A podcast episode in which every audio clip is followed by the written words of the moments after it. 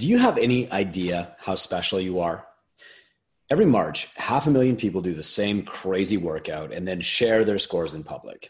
Most of these people obviously don't win first place. Most of them don't even want to compete. They don't do it because Dave Castro made up a workout that's so compelling that it made everyone jump off their couches and start exercising. They don't do it because Greg Glassman's 2002 journal articles made them want to exercise until their hands ripped and they felt like vomiting.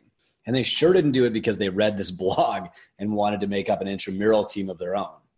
They did it because you quit your job, took the second largest loan of your life, or spent all your savings on this cold cinder block space and some barbells that almost nobody really wants to use.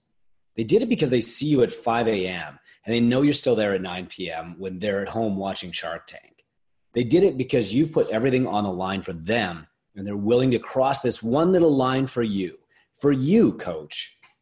They did it because they trust you to say, good job, and for dozens of others to follow in your exact example. They did it because you told them they could, and you're probably the only person in their life who says that. They did it because Betty Lou from Noon Group said, Will you play for my team? And nobody's ever done that, even in third grade.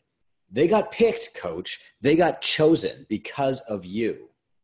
They're not posting their pictures on Instagram because they're hoping to win a new pair of Reeboks.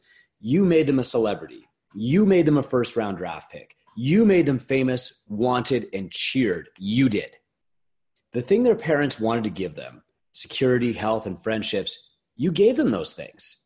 Their husbands wanted to put them on a pedestal, and you gave them a podium. You gave them the respect of their children and the love of their spouse, you. On some days, when the risk seems heavy, when the debt seems long, when the stress makes even the barbell too heavy, when it feels as if your vow of service was really a vow of poverty, I beg you to remember this.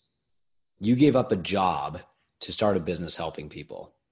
You spent tens of thousands of dollars with no guarantee of return, let alone reward.